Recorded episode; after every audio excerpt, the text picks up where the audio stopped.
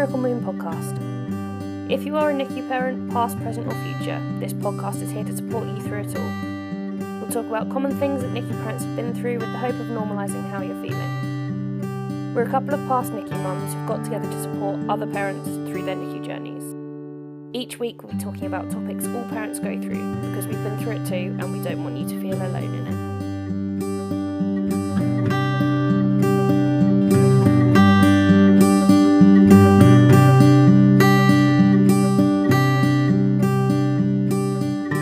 So today we have got Tori with us. So Tori is mum to Phoenix. So Phoenix was born at 25 weeks exactly. Um, and she spent 80 days in the NICU. Um, Tori's going to talk to us about um, her experience of being in the NICU um, and maybe a little bit about um, some of the things that she found difficult and some of the things that helped her um, and some advice that she's got to NICU mums as well. So, hello, Tori. Hi. Hello. it's um, lovely to have you. We've um, obviously all been chatting quite a lot in the DMs. So Yeah. it's lovely to have you actually here and see you in real life. Kind of meet you, but not really. Yeah, completely. And maybe we'll stop giggling and actually um, talk about what we're supposed to. So that would be nice. so I had an okay pregnancy. I was very sick. I had morning sickness, but everyone or most people do. I had a low placenta, so I'd been bleeding for a little while. So I'd been in and out of hospital. Um, and then at 24 weeks, just randomly, I just felt something wasn't right. And so I thought, I'll pop up to my local hospital. I'd been up there anyway, and I'll just get it checked out. Now I have got health anxiety. So Yeah. I genuinely thought this is my health anxiety, but I'll get it checked out because it's the baby. So I even told my husband, "Don't don't come with me." He'd been at every appointment, but I was like, "Don't come with me." They're literally gonna just say it's all fine. Hmm. They swabbed and said, "Yep, there's amniotic fluid. Um, your waters have broken, and we need to transfer you to the nearest level three, Oh, which yeah. ended up being in Kent, so like an hour and a half away from where I live. Wow. Um, and then yeah, she come a week later. so do you know why that happened? No, no, really Oh. don't have an idea. They, they didn't find infection or anything like that. My No. cervix looked okay, so no. God, how's that? Not knowing. um, it is scary because it changes kind of everything going forward. Um, Mhm. before we was like three kids and blah blah blah. I think having a premature baby anyway raises questions and makes you rethink that. But the fact that I don't know and therefore it could happen again, it could not. I just think the anxiety would be a lot. Um, Yeah. But it's still early days. Yeah. Were you anxious in pregnancy anyway? Yes, to a certain degree, but not as anxious as I I thought I was going to be. Mm. Um, so I said about my health anxiety. I had a bad couple of years of health anxiety, and I also lost a couple of babies. Um, so I thought I'd be really anxious, but all of a sudden I wasn't, and I felt relaxed, and I felt not lonely, which is a really weird thing. Oh. Not that I'm a lonely person, but I remember really feeling like there's some like as soon as I started feeling kicks and stuff, it was just a lovely feeling, and it kind of got rid of some of that anxiety. Hmm. And then I gave birth to her at 25 weeks. And then the anxiety came back. Yeah. Yeah, big style. Yeah. Yeah. I know, like Georgie was talking about that um, on the couple of weeks ago on the podcast about that anxiety coming back big time. Yeah. As well. yeah, it really hit me hard as well. I, it, I'm sure it does anybody that goes through what we've all been through, Hmm. but it was just, it's crazy. Yeah. I, I still, it's still there a lot, kind of Yeah. bubbling around. And um, Has your health anxiety moved to Phoenix, or is it? Is it? no, No. and I'm so shocked that it hasn't because I fully expected that. I was fully prepared for that um, by a therapist that I spoke to, and they said like it, it is it does happen quite often. My health anxiety is not great for myself at the moment. Um, I think having a premature baby and then COVID as well has really kind of thrown that into the mix. But no, touch wood, it hasn't transferred on to Phoenix more than just normal mum worries and Yeah. checking a. I mean, like checking for a Yeah. rash every now and again and stuff like that Yeah. which I think is normal. Yeah, So- and that So when you talk about like it being transferred onto her, you mean that you're then worried about her health? Is that what you- yeah, Yeah. yeah. That's what I really did expect, Yeah. I'm hoping it won't happen. No. No. Yeah, because I part. Well, I have OCD, but health anxiety as well. And um, I mean, I've been for full body ultrasounds before. I don't know if you have. I've been for MRIs up London. yeah. um, and yeah, no, it hasn't happened for me either, and I'm surprised at that. But I was terrible in pregnancy, really bad. Yeah, with, I've- I've- with health anxiety. Health anxiety and just anxiety around the pregnancy in general. Yeah, it is so hard, especially like where you've lost before as well, like we have as Yeah. well. So that's just always in your mind. Like it's impossible for it not to be. Yeah. And I don't know about you, but every time you go to the toilet, you was expecting to see blood, and um, you just it's, it's just I never I never believed I'd get a baby at the end of it. I don't think for a long, long, long time. Yeah, I was exactly the same. I used to only wear white knickers just so that I could see if there was blood there because I was just ex- Yeah. I was just basically waiting for there to be blood. Basically, Yeah, Mm. I think that's just part and parcel of um, pregnancy after loss, isn't it? yeah, yeah, definitely. Unfortunately, When you had Phoenix, did you go in? You went into labour. Yes, yeah. Yeah. So Connor had gone home um, to Essex, so an hour and a half away to get some washing and bits and bobs. And my mum and dad had come up to Kent Mhm. um, to see me. So I was literally on bed rest. Um, Okay. I'd had my two lots of steroids um, and antibiotics just in case there was infection or anything. Um, and then, yeah, just started having pains. Um, and they come and checked me. They said, no, your cervix is closed. Like, you're fine. You're just, it's just aches and pains. Um, Mm. So it kept getting worse. Um, it wasn't awful. And so I didn't think I was in labour Mm. and they like I was having regular paracetamol and stuff like that. And then at one point I said I need something a bit stronger. Like this is getting quite bad now. They're getting closer together. I Mm. think. And my mum kept saying, "I think you're in labour. I think you're in labour." Mm. Um, but the nurses, they kept like the doctor kept coming in and checking me, and nothing had happened. Like I, my cervix was closed. And then they checked me one last time, and then I went to the toilet with my mum, and I was like, "This baby's coming," and went back in the room. And then I felt and I could feel that there was something there Mm. and um, then the they literally pressed the red button and we I got rushed to maternity and there was like 30 people in the room and she came like six minutes later it was a really fast delivery whoa, Goodness me. yeah so they wanted to do a c-section but there wasn't any time um, I didn't get mag sulfate which they were hoping they'd get into me which they didn't um, yeah so they couldn't even find you know when they're trying to get the doppler on her they couldn't even get it she was too low at that point. point Six minutes. That's yeah that was my active labour six minutes wow. That's so so fast, isn't it? Yeah and then when um just as like her head was coming out the lady that delivered me was amazing. She'd had premature babies so she was like saying she went to me look at me don't look at anyone else. She said i've had a 24 weeker i've had a 27 weeker and a 29 weeker. They're all perfect. This baby's going to be fine. And i remember there were so many people in the room but i just remember staring at her I did exactly oh, that gives me shivers. yeah she was like the perfect person to have there. Yeah. and um, she said, "Right, the head is coming, so you've got to do this as slow as you possibly can." And I remember just with everything I could, like the head as well. I wanted to get out as quick as possible, but you Yeah. don't. You do exactly what they tell you. So she was amazing. Mm. Um, but yeah, six minutes. But I did. I got a cuddle, which I know not a lot of people get. So That's incredible.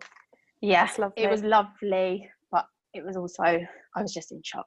So I don't Yeah. particularly Yeah. remember it, or but my mum took pictures, so that was nice. Oh, that's really lovely. And how big was she? So she was 670 grams, so one and a half pound. Wow. Gosh. And to cuddle a one and a half pound baby as well in a plastic bag. in a plastic bag. Oh my goodness. Yeah. Yeah. And having to get your head around the fact that you've just gone into labour in six minutes as well. That must Yeah. And I assume Connor wasn't there. Yeah, no, Connor got back. So Oh, Connor got back within, yeah, 20 minutes before I gave birth. He got back. wow. And like, we hadn't told him either that we think thought I was in labour because I didn't want him to rush, Yeah. end up in an accident or something like that. So he Mm. gone strolling back in, and I was like, I think I'm having a baby right now. He was like, okay. oh my goodness. Yeah, so he was there, and my mum was in the room as well, which is what I wanted. And so you mentioned about going to another hospital. Did that happen immediately or Yeah, so as soon as they told me that my um, waters are broken, they then had to ring round all the hospitals to see who had a bed for me and a bed for the baby if, if they come. Um, so I should have been at a different hospital. I should never have been in Kent, but that was the nearest one that had a bed at that time. Um, the nearest level three this is. Um, so yeah, so I got blue lighted up there, um, and then was there for a week before I actually gave birth. right, okay. And then you And stayed- when was she born and when what was her due date? So she was born on the 25th of January this year, and she should have been born on the 9th of May this year. Wow. and then so you were in during lockdown, weren't you? Yeah, so we was in Kent um, for seven weeks. Yeah. So coronavirus wasn't really. It was around. It was in the papers and that, and it was on the cruise ship and all that kind of thing. Yeah. But we kept saying to the doctors about it, and they were like, "No, it's all fine. Like, it's it's not going to come here, or just keep washing your hands." They kept saying, and I'm Mm. sure that was probably to just placate us because they probably knew what was happening. But then we got back to Southend, so my local hospital, um, and we was like, right, finally, like I can sleep in my own bed. I can go to my mum's house. I can because I'd been seeing my family because they'd come up and down to see us a lot. It's Mm. not the same as just popping to have a cup of tea and after the hospital. And then a week later, that was when lockdown happened. So they visited us twice at Southend. But then after that, I then didn't see them either. Um, my sister's quite vulnerable as well. She's got arthritis. She's on immunosuppressants. Mm. Um, so I was worried not only to bring it into the hospital to Phoenix, but also to bring it out of the hospital to my sister. Mm. Yeah. Um, so yeah, that was so tough because I was just terrified that I was going to get it, give it to Phoenix, um, and then I also couldn't go and just cry to my mum and sister when awful things were happening. Yeah. Um, really because hard. I was going up, it was horrible because I was going up there and Connor was here because they stopped visiting at the same time, and then we'd swap, so we never saw each other either. So I was just coming home, sitting on my own in an empty house. without Oh, your baby, horrible. yeah. Yeah, yeah, With no one. Yeah. Yeah, that was That's really, tough. really hard. yeah so she was in um in total she was in for 80 days um so to begin with after i gave birth they said to me right we need you to go to the toilet and you've got to have something to eat and then you can go see her. And then i waited like an hour for someone to make me some toast. Oh, and i was like oh is anyone going to get me any toast? Please please. Um and then yeah they wheeled me round and i remember we'd had a tour of NICU the morning of Mm. before i gave birth. And I remember being wheeled around thinking, I'm not having my baby. Like it just didn't feel real. I never ever thought that I would have my baby and it would be there. Because they kept saying to me, We'll get you to 32 weeks. Um, and then hopefully baby would be a lot stronger, like the lungs are a lot stronger. You'll be home by then, you'll you'll be back in Southend. Um, yeah, so I definitely didn't think. And then so I remember being wheeled in after I gave birth and there was this lovely, lovely nurse who was holding a knitted boob um, sh- trying to show me how to express. She was saying, "You've got to do it as soon as possible." And I remember just blankly staring at her mm. and thinking, "I don't have a clue what's going on." I remember looking at Phoenix and just thinking, like, I, I actually remember thinking, "I don't think she's going to survive because she's so tiny. Like, how Mhm. is something that tiny going to survive?" Mm. and I, I was only in there for about an hour. It was quite late, and I said to Connor, "I've got to go back." I just felt overwhelmed, dizzy, um, and I didn't stay in there. And I feel bad about that. Do you know what I mean? Like that your baby needs you, but I just couldn't deal with it in that moment. I needed to go and sleep. Yeah. I did exactly the same thing, you know. We went up at like she was born at like two fifty eight, and I went up for the first time about half ten at night, and um, I think I was in there for about twenty minutes, and then I just couldn't cope. I needed to leave. Mm. I think It it's, was- I think it's quite a normal reaction to be honest. It's just overwhelming. so overwhelming, yeah. And Yeah, Even that bit of like being wheeled in and being like, okay, so which one is my baby? yeah, And like not knowing straight away. Do Yeah. you know what I mean? It's just so strange. and actually, in the first episode, you spoke about the wheelchair and not quite being high enough. Mm, And I remember that just it just felt so alien mm. that you couldn't even I couldn't stand up. I couldn't do anything for my tiny little baby that kind of didn't feel like my baby at that moment. I was just about to say I didn't even feel like she was my baby. Mm. No, and that took a while for me. It wasn't Yeah. like the next day. I felt like you just go into autopilot, but it took a while. Same. Um, So, what do you think? So, at what point did you start to feel differently in that way? What time did you start to feel like this is my baby? I'm more of a mum, I guess. I didn't feel like a mum for a while. Yeah. So I did feel like she was my baby, but I think it's different, isn't it, when you've got nurses doing a lot of cares. Mm. Um, she originally she wasn't ventilated. She was on high flow for five days, Mm. and then she got poorly, so she went on to CPAP, and then she was ventilated. So when she was ventilated, I just I didn't even want to touch her because I remember someone telling me that it can really damage like that if you move them in a wrong way. So I was just like, no, do you know what? I don't want to touch her. I don't want to change her nappy. And the nurses kept saying to me, no, you've got to, like, you've got to get involved. Like, it's really good for you, it's good for bonding. But I was just terrified at that point. Mm. Um, so I would say that it probably took me three weeks Okay. to feel like it was my baby and not be kind of on autopilot, to kind of sit down and think, right, this is my child, I need to step up. Connor was terrified of doing Mhm. anything. I think, it, I don't know if it's the same, but for a man, it just felt like he was even bigger than me and his hands are bigger. So she's smaller to him. So he didn't want to change a nappy or anything like that. Mm. Um, so there was a point where he was like, I don't want to do anything. And I felt like I had to step up and like show him that no, we can do it. And I think maybe that was the turning point for me. Yeah. Um, but yeah, it's just just hard, isn't it? Yeah. How long was she ventilated for? Um, all in all, she was ventilated for 20 days, but that was two different occasions. So both times she got poorly. Um, she got infections. I needed that extra help. Um, but they did wean her off. Like she never went back on after being weaned. She just got poorly on two separate occasions. Mm. But that was horrible. She hated the tube. She used to fight against it, and you could see that she hated it. And I think that is one of the worst things for me. Mm. um, the thought of her getting poorly again and needing ventilation is massive. I think about that a lot. yeah. Yeah. Because you saw how much she hated it Yeah, and how hard. yeah, and I think her being bigger as well and knowing more, I just think it'd be atrocious. Yeah. Yeah. So does that impact you now with stuff like COVID and you know everything like that that's going on? Yeah. Yeah, definitely. I'd never really even thought about ventilation before or anything like that. I've never had an operation where I've needed it. Mm. Um, but I remember them saying to me, and they're one of the nurses saying it's better for babies than it is adults. Like adult um, ventilation is horrible, and when they put it down, is horrible. Mm. And then all of a sudden, COVID was around, and it was all about ventilators. So I think it's almost like flooded my brain with Yeah. images of it. Yeah. So it's like a, a bit of a sore one for me. Mm. Yeah. Fair enough.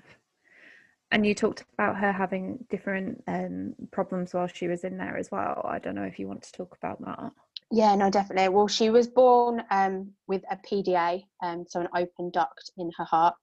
Okay. Um, so it was a large PDA to begin with, um, and so that it's quite complicated, and I don't fully understand it, which sounds awful, but something to do with how the blood moves. Um, so it makes it harder for her to breathe, um, because it sends it the wrong way through the lungs, something like that.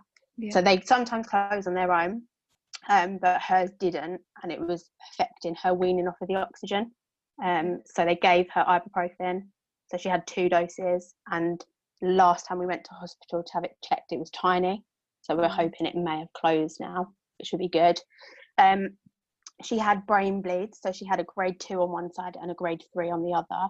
Um, they've told us that potent- there's I think it's a seventy percent chance of developmental or neurological problems there. Um, but again, we won't know anything. They kind of say that the baby will tell you everything, what they're doing, if they're missing milestones or anything like that. Um, she's had a scan and she's got an MRI coming up just to see if there is any damage of the matter. Um, but again, that still doesn't tell you everything. It's kind of a wait and see thing. okay. Um, And how, how's which- that then?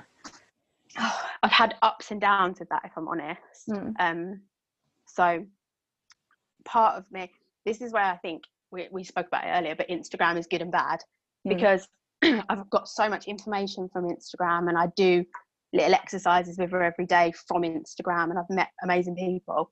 But I also compare her to babies Yeah. and I think maybe everybody does, but when there's other babies that have come out of hospital at similar times to her, so I literally know when I see them rolling, I think, oh, Phoenix should be rolling now. yeah. And per, put aside her brain bleeds and just her prematurity, like they do say that they take longer and you can you give them so much longer, but it is hard. And I Mm. feel guilty about that because she's doing so well Mm. but at the same time like you just want them to be everything they can be don't you and the best for them Mm. yeah. so yeah it's tough but i have got better recently i went through a little patch where it was quite bad um, where i worried a lot and then now i've definitely got better and i just feel grateful that she's here and Mm. happy which she is she's a very happy baby so i Mm. am lucky Yeah, she's incredible. Yeah. So the other thing, so she had a couple of um, infections. Um, one they suspected NEC, um, which was one of the worst days, um, and the other time they actually suspected meningitis because her um, CRP levels were really really high, and they did a lumbar puncture, which was Oh. horrific. Yeah, it. I wasn't in the room; they wouldn't let me be in the room, but I remember them telling me that they were going to do that.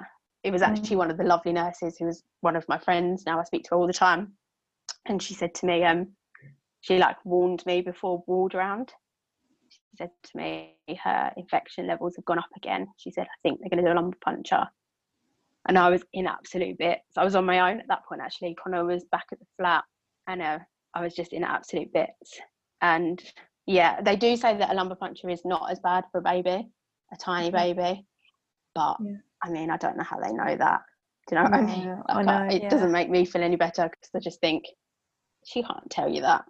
No, no, I know, and that's it's just so hard, isn't it? That having those big things done, like even you know something tiny, like like a little cannula or something like that. yeah, or the or the blood, the heel, the heel prick. Heel prick. completely and i remember um parents who'd had their babies you know we say normally but you know normally who were saying isn't the heel prick t- test bad and being like no like That, she has five of them a day. exactly it's absolutely nothing so just thinking about what a, a baby should be going through it's really hard isn't it Yeah.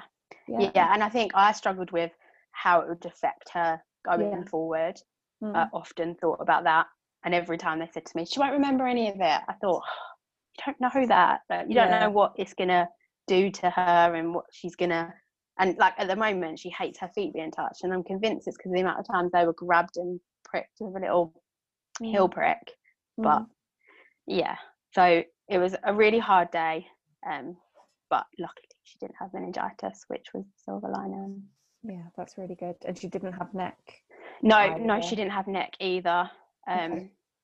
There was she'd had her vaccinations, and so and then I found some blood in her stool, um, and then she was actually starving because she was late for a feed, and then they touched her belly and she cried, and so it was precautionary definitely, but we was they told us the day before that we could come home two days later, um, and then all of a sudden it was she potentially has NEC we might have to go to london. This was in the middle this was literally in the middle of lockdown as well so i was like oh my god i'm gonna have to go on my own. Mm. um yeah so that was pretty crazy but no she didn't have NEC thank goodness it was it was all all right yeah so that was kind of everything that she went through bless her yeah. Um which and this i struggle with as well i don't know how your journeys were but when i write it all down it sounds quite bad but i know people have had such worse journeys especially with like a 25 weeker and the stuff i looked up online and so i feel a bit guilty and Yeah. my husband thinks i'm crazy but i feel guilty that she had an okay ride and i feel lucky that there was no rop here in touchwood is fine um but yeah he thinks i'm crazy for that I don't think you're crazy. I think you're normal. um, I think that there's, you know, every single one of us, we, you can compare yourself to others, like we talked about earlier, and there's always going to be someone worse than you, Mm. isn't there? Like, you know, even me hearing your story, there's a part of me that goes, okay, but I had my baby at 31 weeks, and they were trying to keep your baby in until that point, you Yeah. know? Um so it automatically you know i can have that thought in my head that goes you've had it so much worse than me. But that doesn't mean that what i went through wasn't hard. You Mm. went through something that was hard and that was hard for you. Yeah. Someone else went through something that was harder. You know it's it, it it's all about how we cope with it isn't it? Yeah no definitely yeah but yeah and, and it's all hard isn't it like you Yeah. know uh, just having your baby in hospital anyway having them in that environment having your baby early they're all really hard things. Yeah. go on no i was going to say Uh, you deserve to feel however you want to feel about that Yeah, so I spoke to a friend of my sister's um, who she messaged me and said, oh, I can't imagine what you've been through. Um, I was only in NICU for four days.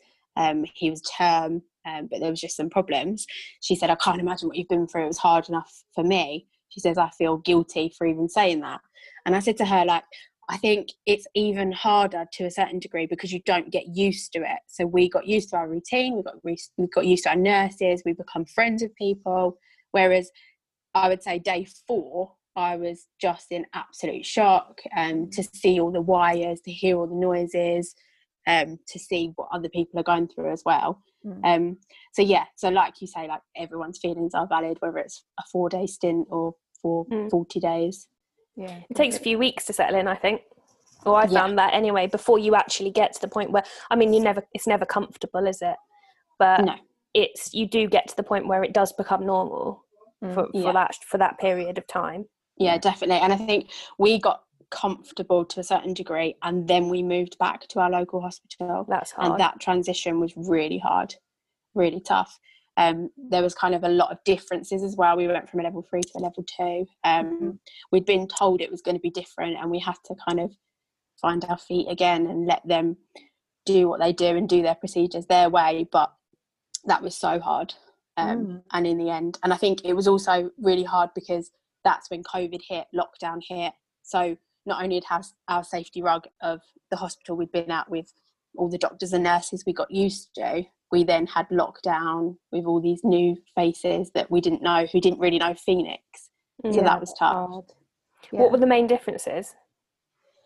there was a lot a, a hell of a lot just the way they did things was really different um, william harvey and kent are very much to do with the developmental side um, so covers over the incubators as much as possible for noises um, turning them as often as possible um, they encourage me reading to her singing to her all the time and then where our local hospital was just completely different it was very noisy um, there wasn't there wasn't any covers over the incubators we actually just raised money and got them incubator covers because I'm so like the way William Harvey done it was the way I think it should be done after looking Yeah. up online. Sounds similar to where we were.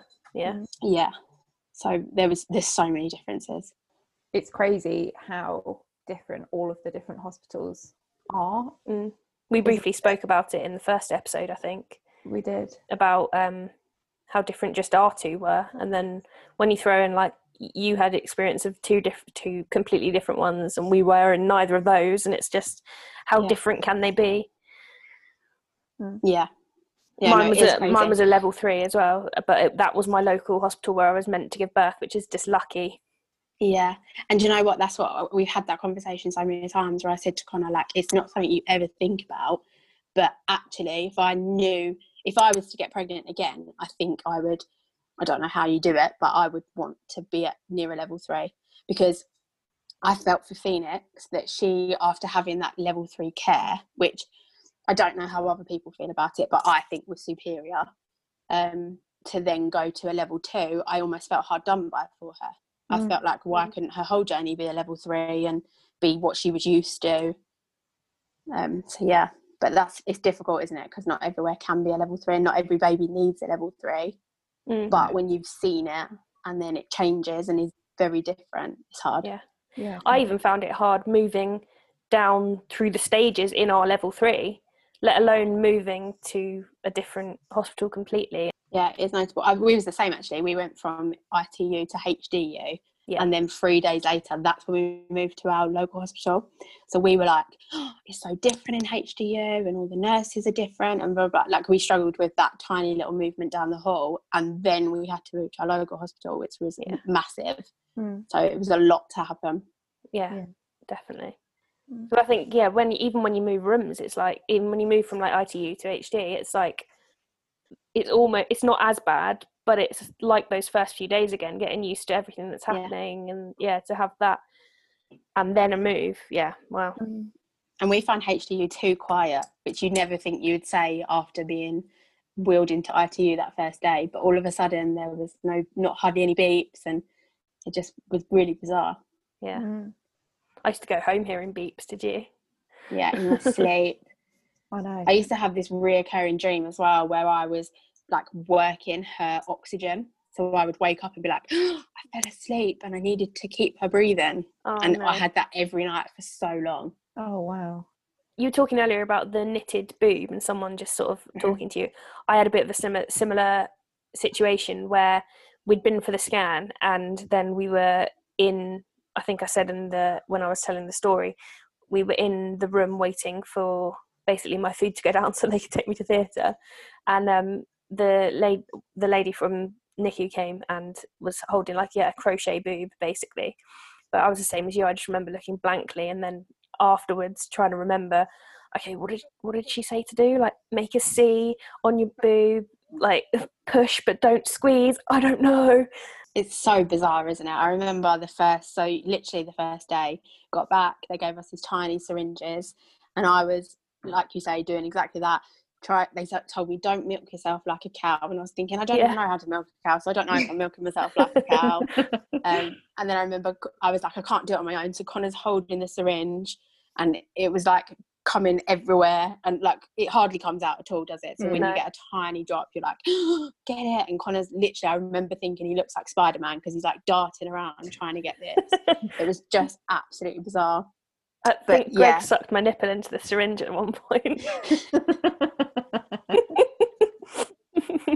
literally, if you've got any like um, insecurities, they just go out the window then, don't they? Oh, Like, your 100%. partner sees you in the craziest ways. Yeah, so I really struggled with pumping. I'm sure everyone does, but the whole lack of sleep um, is just a killer. So that getting up at three o'clock in the morning, um, going to pump, and I remember I would be desperate to go and check on her, but I couldn't go and check on her until I pumped because I knew that if I checked on her and she was poorly or something was going on, I knew that nothing would come out because Mm. stress affected me massively.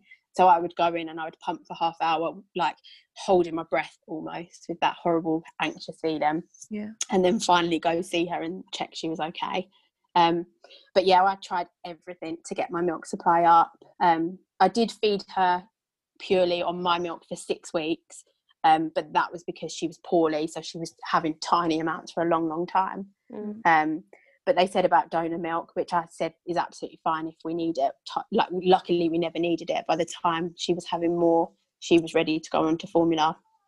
Um, but yeah, I tried everything they suggested. I pumped more than they said I should, and I cluster pumped, and I drank loads of water. And but my milk supply actually never increased to a point where she would have been fully fed by me. Um, so she did go into formula, and it was such a hard decision because all they keep telling you is that breast milk is best for premature babies, not only Yeah. all babies but premature babies, and and it was never about not wanting to give her formula because I've got any qualms about that. It was just that they kept saying her her tummy is so immature, she's going to struggle, and and yeah. yeah, exactly. So it was so tough. I remember the day they said we're going to have to start formula, like your milk is running out, and um, I was absolutely devastated. And I kept thinking, surely my milk was going to come in soon. Like I'm doing everything right, and but it never did. Um, but I did carry on pumping, and I gave her everything I could. And then I finally stopped when she was three months corrected, Mm. and it was so hard. I was so sad about that because I really wanted that breastfeeding experience, like the normal breastfeeding experience with her. Um, but also for my own sanity, it was Mm. the right thing to do, definitely. Yeah. Yeah. And that's a really long time to be pumping for, isn't really it? long. And I Especially it. not getting much as well. Yeah. Yeah, yeah, Because that, every bring, that brings stress in itself. Mm. Yeah, and it's exactly. a horrible And they used to say pumping's horrible as well. it is, and they used to say to me, "Don't watch them. Like put socks over them." Yeah. but you do you just want to check because sometimes i'm i'm sure everyone's the same but you have to like move it around a bit and sometimes i have to like do compressions and stuff so i had to Mm. watch it to know when i needed to change it up a bit and Mm. yeah it was so tough i would say that pumping obviously your baby being poorly is hard but i would say that pumping was the hardest thing for me alongside everything else and the lack of sleep and everything Yeah, definitely. Yeah, because and then we were talking about weren't we like what not to say to mums when their baby's in NICU about like, oh, you think you're not getting sleep now? like wait till the baby comes home, but it's totally different. it is Waking It is up because- to an yeah. alarm to do something that is horrible and unnatural anyway, Mm. knowing that you're Yeah. like when you're not with your baby, you're not doing the normal stuff. Yeah, yeah absolutely it's totally different. And then I thought, oh, when she comes home, pumping will be much easier because she'll be here and I'll be relaxed and settled. But actually, what happened was that I was getting up, feeding her, burping her, holding her up for half hour because she's got reflux. Yeah. And then I was pumping and then I was washing up my shield. So literally the whole thing used to take like two hours Mm. and then she'd be up again in three hours time and it would go through again. So it, it didn't get easier for me. But then I was still pumping every two to three hours because my if I didn't, my milk supply just dropped dramatically and I was already had a low milk supply. Mm, So it was pretty tough. yeah. Mm. But I actually only got rid of my pump the other day. So I haven't pumped in about a month. Every now and again, I still go, I need to pump, and then realise that I haven't done it in ages. Mm. But I still couldn't let go of my pump for some reason. So I kept it for another month after I stopped pumping. it's weird isn't it when you when you think about it now what what kind of advice would you give to mums who are needing to exclusively pump Um, I would say just know what you're doing is amazing and you are doing your best. As long as you're doing what they tell you um, and trying, then that is enough, even if you don't get enough milk. Mm. Um, yeah, it's so tough because you don't believe it when you go through it, and it, anyone can say anything, and you just think, why is my body letting me down again? But Mm. You are doing your best. Yeah, and you feel like you're failing them again, even though Yeah. you haven't failed them once. yeah. And you know what? I didn't struggle so much with the premature thing. I didn't beat myself up or think, oh, if I'd have done this differently. But I did with the milk supply thing. Mm. I just was like, oh, like, how can this be happening? Like, give me a break. I remember thinking that so often when Mm. it comes to pumping. I used to find it really hard if you if you're in you're in NICU when you're still in NICU and there's some people that Oh. like I like you I would pump religiously and I was doing everything I was cluster pumping I was setting alarms I didn't miss it didn't miss a pump and you'd have the person next to you who pumps twice a day and gets 150 mil a time Yeah. and you're like how is that fair Yeah. how is I that fair literally, I sat next to someone who's absolutely lovely, and she, I think she had a 29 weeker, and it was she would feel like five bottles. Yeah. And I, do you know when you're like side eyeing them, and you're like, I hate you. I'm sorry, but I hate you. And Yeah. she was so lovely. We got on really well. We still talk now, but I hated her in that moment Mm. because that was all I wanted. I had the same situation, and then, and and like I really like her, like you. I still speak to her, and I've got no. I'm not jealous of her, but I was just envious of the situation. Yeah. I think, and Yeah. um, her then her baby then latched, and Margot never did, and I'd pumped for this like religiously for this six weeks, and she'd barely pumped at all. Her baby went straight on, latched, breastfeeding, fine. Margot never did. Just feels so Life, unfair, innit? doesn't it? But yeah, exactly. and it's such like a like an instinctive thing that you want to feed your baby isn't it like i Mm. don't know if you can describe it like before having arlo i was a bit like yeah i'll, I'll breastfeed if i if i can kind of thing like i wasn't massively attached to the idea of it but then when you have them there in front of you you've just got this like i need to feed you Yeah. urge um, and especially when i think we've all had times when they had to reduce the amounts of food that they were on and put Yeah. them on TPN and um, all that kind Yeah. of thing instead and you just get this overwhelming like I I need to feed you kind of urge Yeah. so when it's not happening um that's just it's so hard Mm. Yeah, it's so frustrating. And, and all the doctors and nurses are saying, he's still pumping, he's still. And like part of you think, do they believe that I'm religiously doing it and getting up at three o'clock? And But I did. I did everything I could yeah as far as I'm aware. That's the thing, though. I think that's that's another bit of advice, isn't it? Just do everything you can, and then you can't. Yeah. Then once you're once you do make that decision, at least you're comfortable that you did do everything you can. Yeah. And Yeah, everything you exactly. can might be not doing it because if you Yeah, feel like you can't do it, don't do it. Yeah. And that's it. There were so many times where I thought I was going to quit, and I just remember reading stuff online saying, "Don't quit on a bad day." And so every time I thought that to myself, and I thought tomorrow I'll wake up with a fresh head, and i've decided if I want to quit then. Mm. And I didn't for that time. But if if you do, then I I don't kind of blame you at all. It is the Mm. hardest thing. And and more more generally i guess when you're thinking about your whole journey and how early you had phoenix and with all of you know the different hospital stays and all those kinds of things everything that you went through how she is now all that kind of stuff what what would you say to a nicu mum if they were in a similar kind of situation to you so I get quite a lot of messages. I'm sure you two do as well. But I hashtag 25 weeker and micropregnant quite a lot because I spent so much time when I was pumping, looking at Instagram, trying to find that like hope, seeing children that have left the NICU and are doing well. Um, so I get messages all the time from people, and I always just say to them like, it's not forever and it doesn't feel like that when you're in there. It feels like every day is so long and so much happens and you have a good day and then you have so many bad days. But i just say to them it's not forever. And when you finally get your baby home like that first morning is mm. just magical. Mm. so just hold on to that because it will happen. Yeah. And so was that helpful for you? So if someone was saying those kind of things to you about you know future thinking. I know like georgie's talked about the fact that she found that hard like thinking about the future and ha- having reassurance and stuff but for you that was that was helpful. Yeah that yeah. was the only thing that got me through. Yeah. um, i know like some people do it day by day. Mine was always looking at the future and thinking about her first christmas and thinking about the day that we got to go home and my mum got to hold her and yeah. just things like that. That's what kept me going. Yeah it's just really interesting isn't it? Because like i know that we yeah. were talking before about um, sometimes that reassurance is really hard because you don't know what's going to happen. But at the same time having that hope is really important isn't it? Yeah.